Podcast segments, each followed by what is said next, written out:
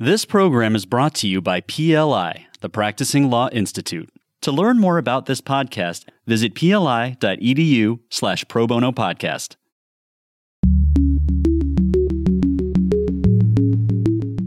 So, here on Pursuing Justice, we aim to spotlight the different ways that lawyers can bring their time and their legal talent to volunteer work. And sometimes that means bringing your special expertise in an area of law, like the airplane insurance expert in our very first episode. But other times that means bringing your law license and your willingness to learn something new, like the bad paper issues in our episode on helping veterans. Today's episode drills down on a different way of bringing your legal talent to your volunteer work by joining a nonprofit board of directors. I always say my clients rise like the phoenix. They should be knocked down and battered by some of the tragedies they've encountered, but instead they rise up and do good. And if you sit on that board, you're going to help that organization rise and you're going to be helping so many other people. The multiplier effect is incredible.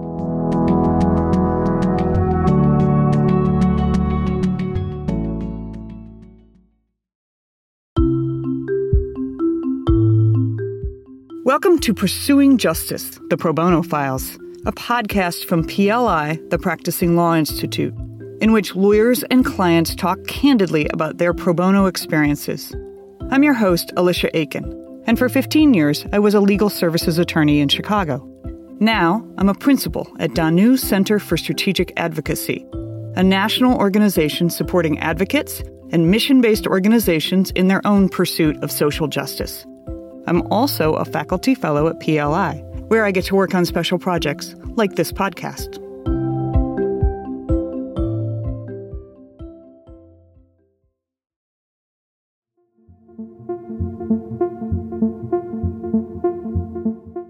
Before I joined a nonprofit board, I had a lot of questions. Like, would I have to give legal advice?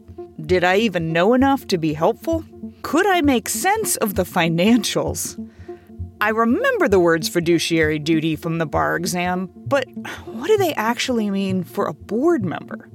I also believed that if I didn't have a lot of money to donate, no one would actually want me on their board. And also, I genuinely thought that if I wanted to be on a board, I'd have to wait around for someone to ask me first, like an Oscar nomination or a secret society. Eventually, someone did ask me to be on their board. And because I liked the organization's mission, and because who are we kidding, I thought this was my one chance to join a secret society, I said yes. And I didn't get answers to any of my questions first. I wish, I wish that I had access to today's guests back then. I would have made smarter choices and I would have been a better board member. So let's meet the folks who are going to be answering all the questions that I was previously too afraid to ask. First, we're talking with Rafi Stern, staff attorney at Lawyers Alliance for New York. Hi, I'm Rafi Stern. I work in the Economic Opportunity Program area in the five boroughs of New York City. And so I also do uh, a lot of in house work for nonprofits and also work with our pro bono partners at law firms. And we're talking with Judy Siegel, senior staff attorney at Pro Bono Partnership an organization that was inspired by Lawyers Alliance and serves counties which are just outside of New York City. I'm Judy Siegel. We support over a thousand nonprofits in New York, New Jersey, and Connecticut. And as a senior staff attorney, I both provide direct legal services and help supervise the volunteers that work on all our clients' matters.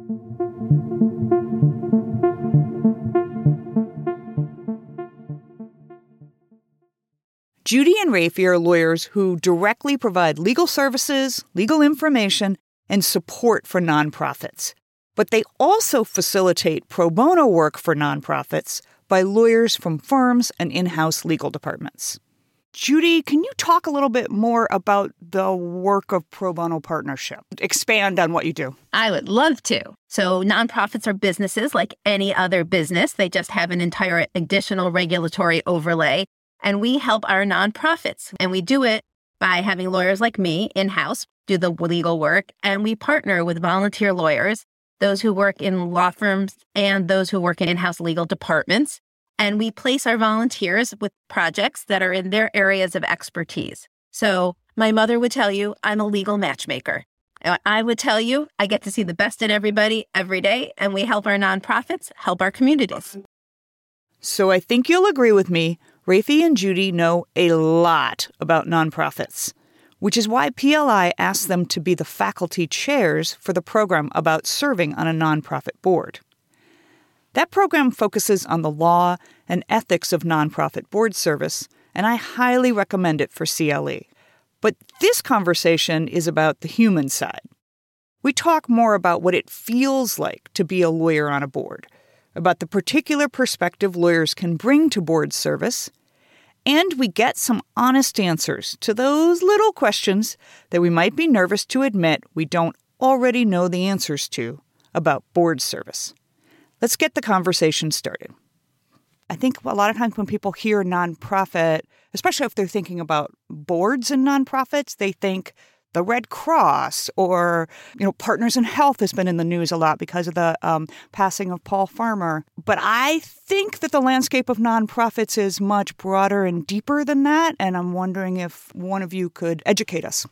There is a huge range. Lawyers Alliance and I think Pro Bono Partnership also exists to serve nonprofits that are generally on the smaller side because they can't afford legal representation, right? You know, there are massive organizations like the United Way and the Red Cross that are obviously doing great work, but I think for the most part have one or more lawyers on their staff. At Lawyers Alliance, the vast majority of our clients are much smaller nonprofits that may have anywhere from one or one part time employee or even no employees, all the way up to in the low hundreds or something like that in terms of number of employees. We do get to see a huge range of organizations that are just really small grassroots organizations working in local communities to organizations that at least for us, are on the bigger side and serve all five boroughs of New York or even serve some national programs. So I think for people who are interested maybe in board service, there is an incredible diversity in the types of communities that you'd be serving as a board member. And I would just want to add to that that our clients span the gamut of all different kinds of services they provide. We have clients that address food insecurity. We have clients actually that some of them are larger and address affordable housing issues. But we have clients that address animal welfare, the arts. We have groups that teach tennis to underprivileged kids as a way to teach teamwork and leadership and anti bullying. We have clients that address cancer support. One of my favorite clients helps a camp for children who are coping with the loss of a sibling or a parent. It was small, it was grassroots, started by somebody who experienced their own loss that way. And rather than crumple up in a ball, did what we see all the time. I always say my clients rise like the phoenix. I mean, they should be knocked down and battered by some of the tragedies they've encountered, but instead they rise up and do good. And if you sit on that board, you're going to help that organization rise and you're going to be helping so many other people. The multiplier effect is incredible. Even I was taken aback at the breadth of nonprofit organizations. And I had a bit of a hard time envisioning a nonprofit with no employees at all. I mean, I spent most of my career at a nonprofit with 150 people on staff, and it didn't feel that big to me. Honestly, didn't completely understand the role of a nonprofit board separate from the task of doing the nonprofit work when there are no staff. So I laid out that question to Rafi. If I volunteer to be on the board of an all volunteer nonprofit, am I really also volunteering to do the actual substantive work of the organization? In all volunteer organizations, usually the board has substantial overlap with the people who are doing the work. So take maybe a community gardening group, right? The board members are often people who are doing that community gardening, but they may have created the the corporate entity because they're concerned about liability. There are tools that they're using and things like that, and they want to have sort of a corporate form to protect them. Some groups don't want uh, to incorporate it. In that case, they can just have whatever governance structure they want. It can just be people showing up in a park. But once you formalize as an entity, then you have to follow the law. I guess it goes back to what you said, Judy, which is that a nonprofit is a business like any other business. So you have to act like a business. Exactly. And a pro bono partnership and Lawyers Alliance, we try to take some of that business burden off the shoulders of our nonprofits.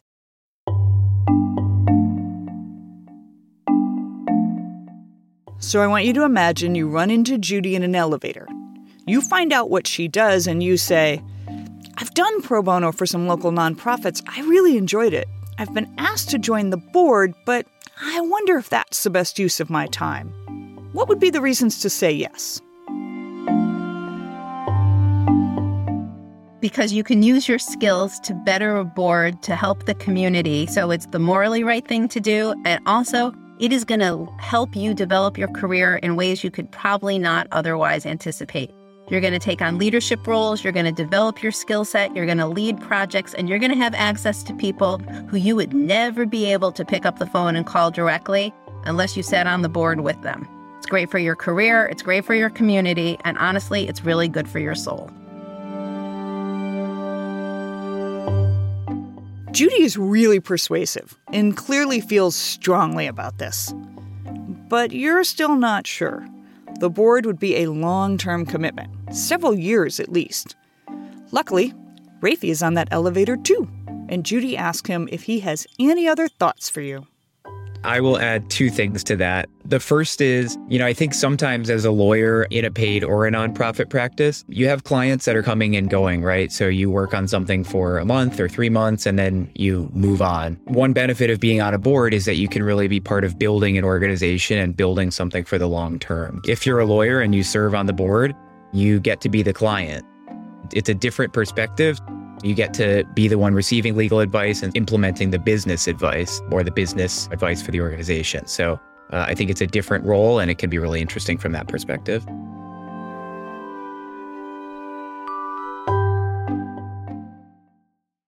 Something you just said, Rafi, actually put a light bulb in my head, which is that a lot of people who are either government lawyers or uh, nonprofit lawyers often feel like they can't do pro bono. And so I have talked to a lot of folks, and I was certainly like that. I was like, I'm a free legal aid lawyer. Why do I need to also volunteer?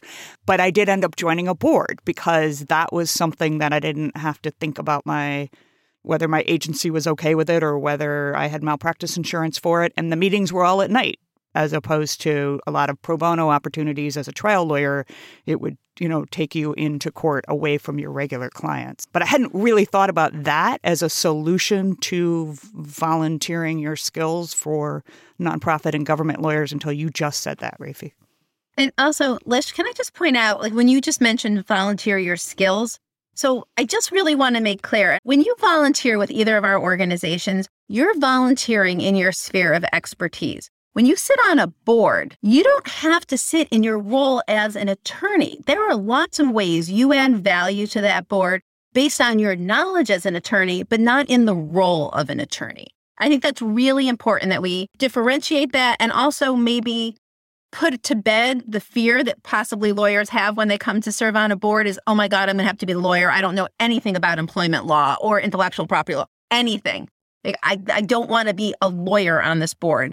And what I would say to anyone out there that has that fear is great, glad you're thinking about that. But you bring a skill set to a board that no one else can really bring. Because I think we're all lawyers. We could all admit law school doesn't make you a subject matter expert in everything or necessarily anything, but it does make you really good at critical thinking and issue spotting. And that is so important as a board member. And I can give you just a couple of examples from my clients this week. So you're sitting on a board, you're a lawyer. Let's say you're a mergers and acquisition lawyer. And all of a sudden, you've developed this great new website. And you, as a lawyer, take a look at this great new website, and a light bulb is going to go off for you that, wow, that's a fantastic picture. But it's not ours. We're going to need some kind of IP licensing agreement. I'm not saying, oh, mergers and acquisition lawyer, do the IP licensing agreement.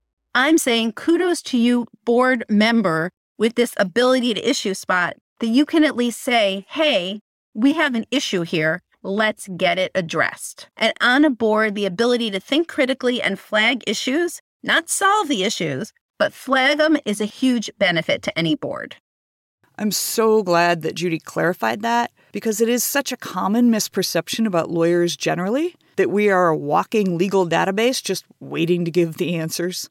When Judy says the skill lawyers bring is the ability to flag issues, that feels like something I know how to do. But beyond being the person to say, we might have a problem here, What other benefits can a person with legal training bring to a board? Your job as a board member is to exercise your sort of best business judgment. I've had a lot of people come to me and ask me, what is the law on this question? And oftentimes the answer is the not for profit corporation law doesn't address this issue. The law is you have to make the best decision you can in consultation with your other board members. And lawyers have to use all of the skills they've developed in terms of people skills, persuasive skills with other board members, and business reasoning to make the best decision on behalf of nonprofits. But it can be really um, an interesting challenge, I think, for lawyers in a different way. And to Rafi's point, Lish, when he talked about using your talents as a lawyer, your business judgment, lawyers are really good about removing emotion from discussions. So I think, and I know, I know Rafi has spoken about this in the past, the ability of a lawyer to be a moderator and to sort of step out and see things more objectively because we've been trained not to put our own emotion or our client's emotion into negotiations or into decision making is also a huge skill and a huge benefit you bring to any board. Rafi has served in that role before. I, mean, I think he can, you know, tell us more about that. Yeah, Rafi, I would love to hear if you have any stories, whether it was a thing that you did as a um, lawyer to the board or to the nonprofit or as a board member. I think an example of bringing the legal training and talents to the table that's different from giving legal advice. Sure. So an example that comes to mind is a community organization that I worked with. And the issue was that there were one or two board members who were really beloved community figures, but had not been engaged with the board in a legal sense and in a governance sense for a variety of reasons. One of them was they didn't have an email address. They just really preferred to operate by phone.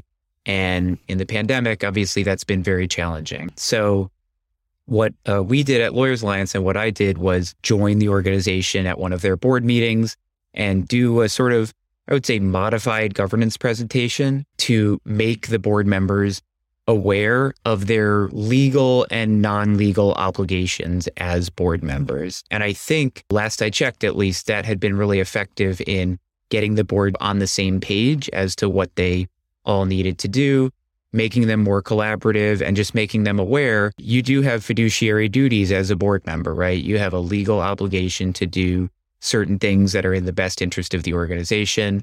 And it allowed the organization really to move forward as a more cohesive unit. Okay, the list of skills a lawyer can bring to a board now includes an ability to issue spot where legal advice might be needed, critical thinking about questions before the board, persuasive advocacy for best business judgment, and effective presentations to educate board members on their duties. And now I'm remembering my own experience on a board. I'm remembering really earnest, engaged fellow board members who were willing to debate an issue as long as it took to get a consensus but who also forgot that sometimes debate wasn't necessary. Sometimes there was a bylaw that gave us a really clear direction. My training as a lawyer taught me to ask first Is there a rule? What does it say? Does that answer the question? I didn't think of my instinct to look at the rule before getting into a long discussion as, quote, lawyering. But Judy and Rafi are helping me see my lawyer skills in a different way. And I thought of one other lawyer skill we hadn't touched on yet I'm curious if you all have stories or insight about the question of conflicts of interest. I know that the conflicts of interest questions for a nonprofit and for the board are not the same as the conflict of interest questions for attorneys, but I do wonder what your thoughts are on how attorneys on boards can bring that spidey sense about conflicts to the table. Rafi? Sure. So on the conflict of interest point, I think lawyers, you don't realize it, but you do develop an ability to have sort of a smell test, right? If other board members start talking about something that just doesn't seem right to you, the not for profit corporations law and the IRS rules have fairly detailed roadmaps for dealing with conflicts of interest, but you don't really need to be aware of the all of the intricacies of that to be uh, able to flag a potential conflict of interest or something that just doesn't sound right. And at the very least bring it to an organization like Lawyers Alliance or Pro Bono Partnership to find out if your intuition is accurate. Uh, right. I 100% agree with what Rafi is saying. And this is part of the role of the lawyer who sits on the board in a non lawyer role. But I also think if you're sitting at a board, you're not going to be the one who hesitates to raise the issue, where somebody else may also even sense the issue, but they may be a little more trepidatious about lighting that fire or sort of being the naysayer in the back of the room. Lawyers tend to not care about that. It's one of our strengths, I think. Let's dig into this a little bit because I do think I want to lift up what you're saying, Judy, about not being afraid to raise the question.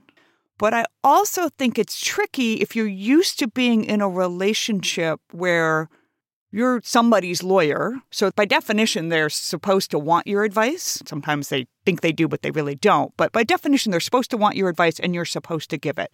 But a board is more on paper an egalitarian setting where everybody on the board has the same size vote. And what do you think about the pros and cons of being the person who says, I can't answer this question, but I see a problem and I don't want us to move forward until we address this problem. I think that's 100% your role. I think the person who's the naysayer is probably my most important board member.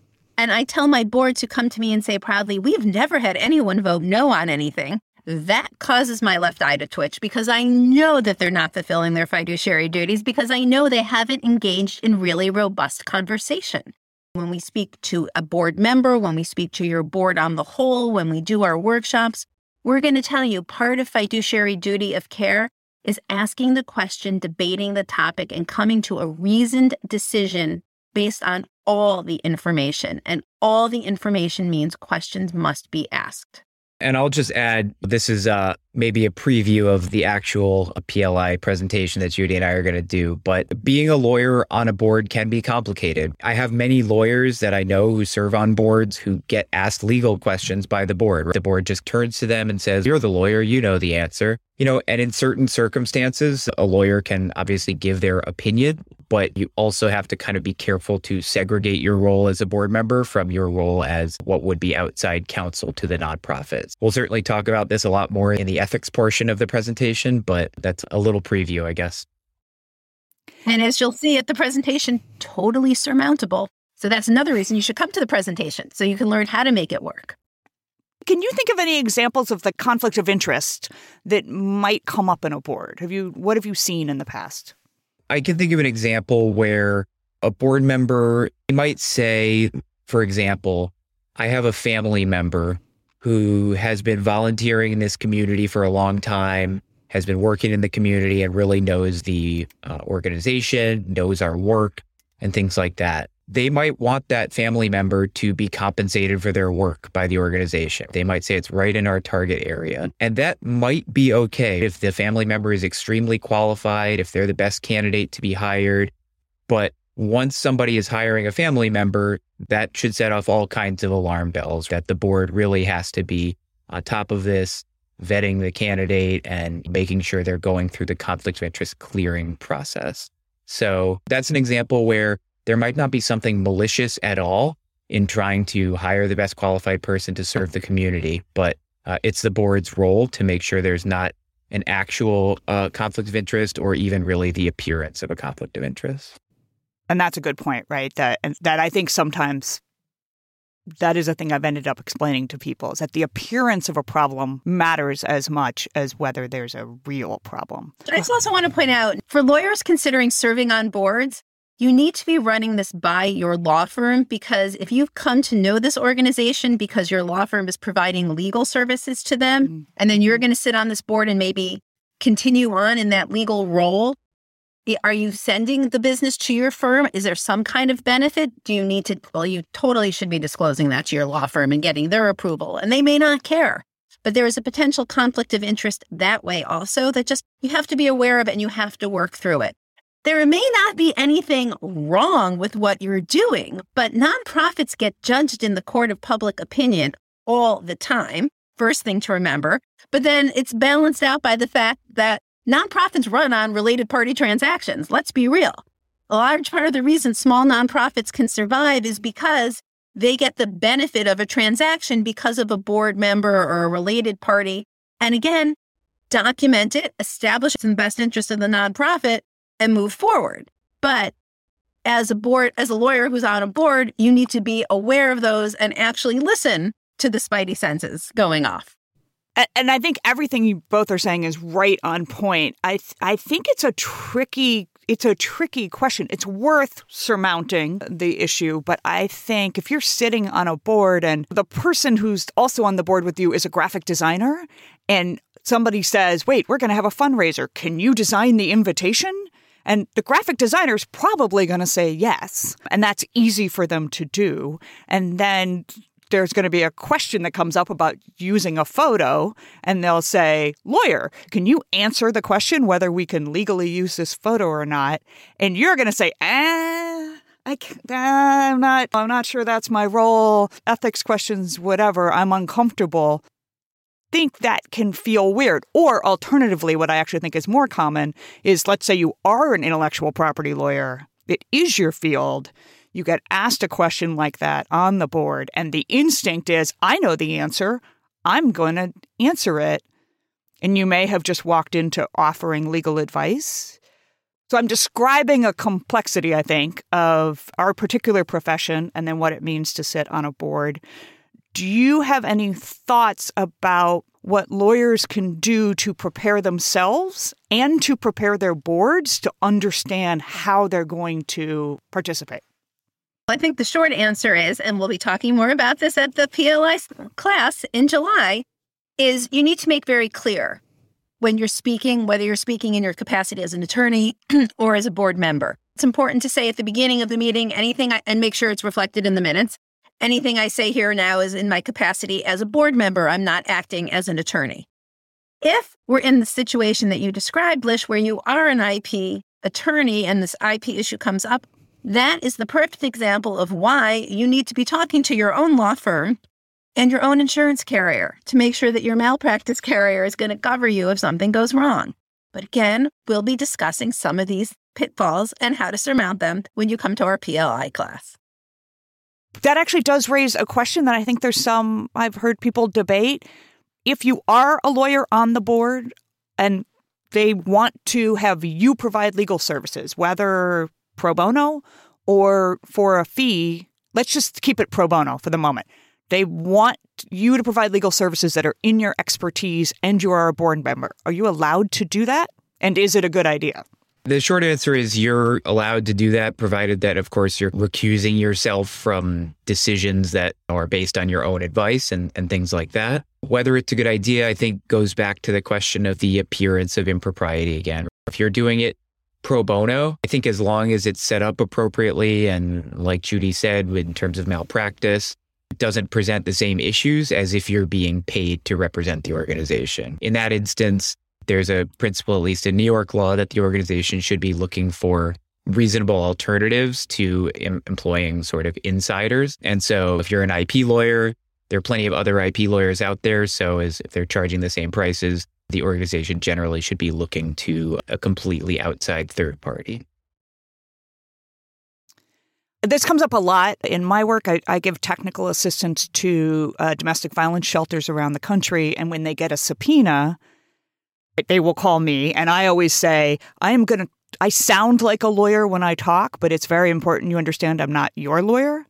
And then I will say, I think you need a lawyer to deal with this subpoena and they will say, Oh, great, there's a lawyer on our board. And I usually get really uncomfortable at that moment because I think it's going to be so difficult for the lawyer on the board to manage the interest of the organization in how or whether you pursue this subpoena with giving my client zealous representation and advice. I just think those two things are going to be too hard to navigate. Yeah, I don't disagree with that. But I will say, as a little push for Pro Bono Partnership or Lawyers Alliance, that is another way you can bring value to your nonprofit is by knowing about us and sending your nonprofit to either of our organizations, depending on where you're located. And there are other organizations like us across the country that provide some legal services. So, one of the things you bring that's valuable to a nonprofit when you sit on their board is the ability to know the fact that just because someone is a real estate lawyer on your board doesn't mean they can possibly begin to give great advice on a sexual harassment claim. And also the knowledge of where to go to get that advice. Sometimes just knowing who you can pick up the phone and call and call one of your friends who works at another firm and say, hey, can you guys do this for us pro bono? Or can you do it for us at least at a reduced rate? Or it's this kind of problem. We need this kind of lawyer is a huge, valuable service that you can bring to that board. You don't have to be the lawyer to bring a lot of value as a lawyer. I think you're exactly right. And that is what I do. When they say, Oh, we'll call the lawyer on our board, I say, That is a great idea because that's the best person to help you find a lawyer. Because they know who the lawyers are in the community and they'll help you figure out exactly what you just said, Judy, the kind of lawyer that you need to be looking for. Yep. And I would just add that it's important for lawyers to have humility and understanding of their own limitations. So if it's something you're supremely confident in giving legal advice about, you might feel better about rendering legal advice to your own organization, but you don't want to be giving off the cuff advice about something you you're not that expert in. And that comes back to what Rafi was saying earlier about when you're sitting at the board, some of it's just about training up your board so that the board understands roles, responsibilities, and who's equipped to fulfill those roles and responsibilities and just explaining just because I'm a lawyer doesn't mean I know everything. And feel free to tell me that sometimes too, right? I mean, to Rafi's point about humility, it goes a long way. Know what you know, but more importantly, know what you don't know and don't be afraid to say that. There's no shame in being a lawyer who sits on a board and just saying, I'm out, I don't do this. Mm-hmm.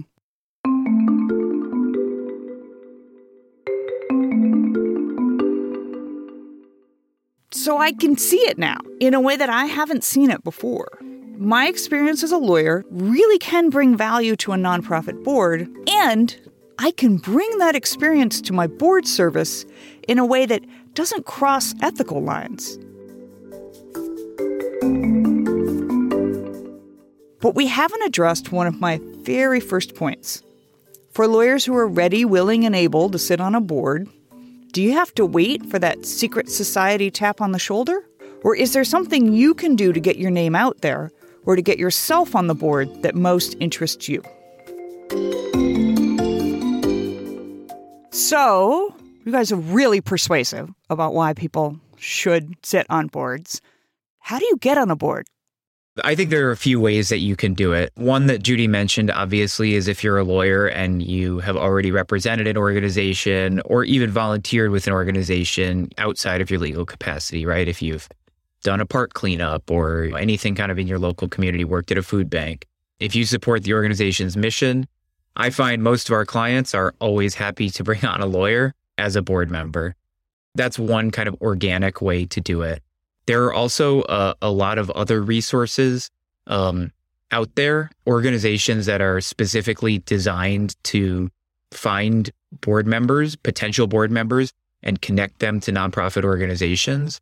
Some of them are national, a lot of them are local. So I, I would definitely encourage people uh, just to seek those out in their community. And, you know, they have sort of matchmaking services where they'll be able to tell you which organizations are in the market, so to speak, for board members. And you can see if you can find an organization that matches your values and priorities.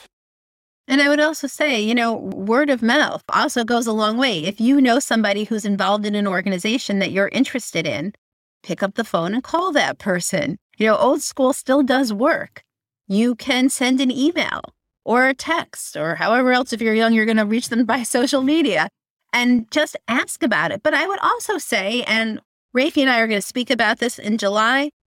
There are some questions you should be asking before you join a board. There are some documents you're going to want to look at. And I always counsel my boards I would never put someone on a board who hasn't worked with us to not only make sure that they're going to do what they say they do, but that it's actually really the right fit. I mean, when Rafi said something about matchmaking, there is something to that word. Like we are talking about matching work style, commitment, time ability. Some boards want money. We could discuss that in terms of diversity, equity, and inclusion. It's a whole other PLI class, probably.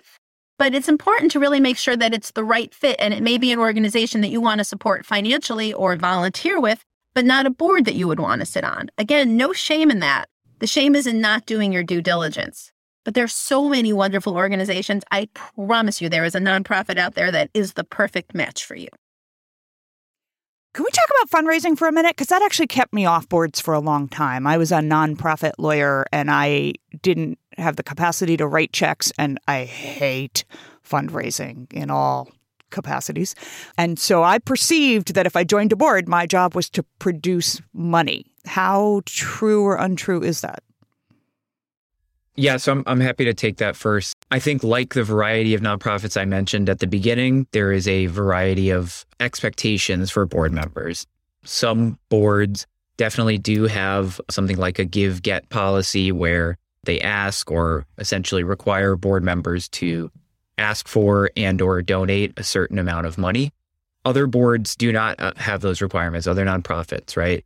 There are a lot of organizations that would be happy to bring you on just to have your legal skills and just to have your your time and effort. I know for people who are younger who might not have built up savings, there are sometimes junior boards where there's either a lesser expectation of giving or no expectations. So I think there's all kinds of permutations. I wouldn't let um, the fear of fundraising keep you from trying to serve on a board as a blanket rule. But it's always good to learn about what's expected and certainly to maybe look at the bylaws of an organization before you sign up. Right. It's all about doing your due diligence financially, work style. How much time is the board going to require? Some boards meet quarterly, some boards meet once a month. Are you going to have to sit on a committee? That's an additional workload. All good, but you need to understand what you're signing up for before you sign up for it. And you need to be honest in your discussions with the board before you agree to serve. It really has, you have to do your due diligence and you have to make sure it's a right fit from both sides. But there is a board out there for you. I promise you, promise you that there is a board that is the right one for you. And as Rafi said, you know, when you work on a board, you get to see long lasting changes that you've helped implement that have lifetimes, generations of impact. I feel like Rafi and Judy are offering up the secret sauce to a successful experience on a nonprofit board. Know yourself, know what value you bring, know what your boundaries are, understand the organization, and find out what it expects of board members before you decide to join. Judy even had a great example of someone finding their fit on a board. So, we've talked a lot about doing your due diligence and the multiplier effect of being on the board and bringing your training and talents to it.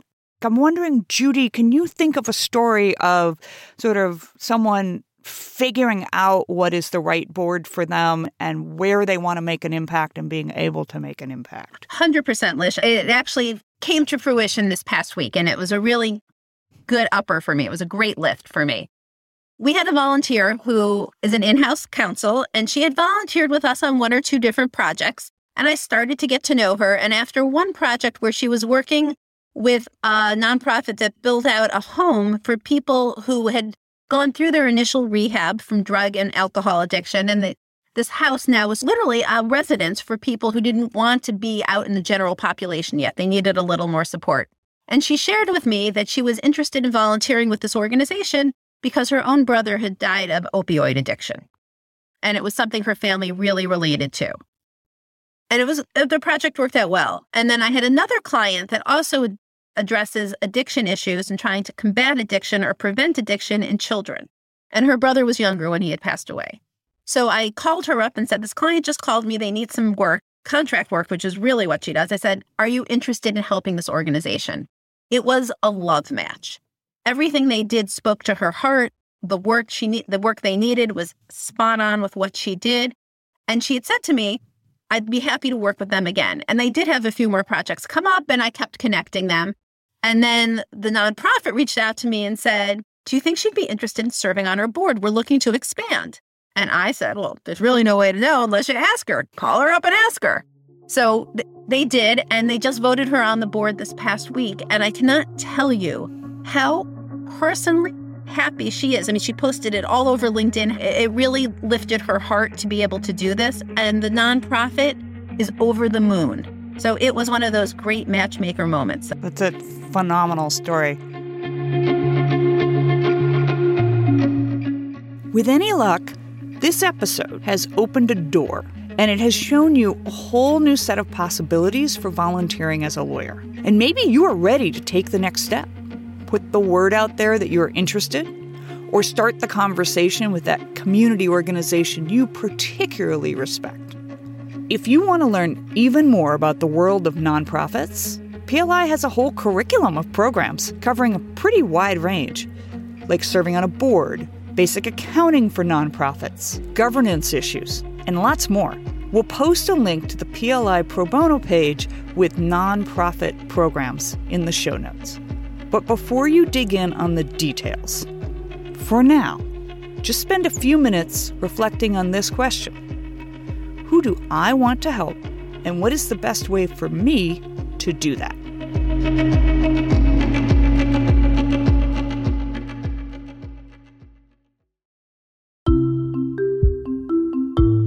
Thanks for listening to Pursuing Justice, the Pro Bono Files, a podcast from PLI, the Practicing Law Institute. This production is dedicated to the pro bono and public interest lawyers working to improve access to justice. A special thanks goes to our producer, Daniel Peinitz, as well as our host, Alicia Aiken. Please note that the views and opinions expressed during this podcast represent those of the individuals being interviewed and not necessarily those of PLI. PLI is a nonprofit learning organization dedicated to keeping attorneys and other professionals at the forefront of knowledge and expertise. For more information about PLI's wide ranging curriculum of pro bono programs, visit pli.edu slash pro bono.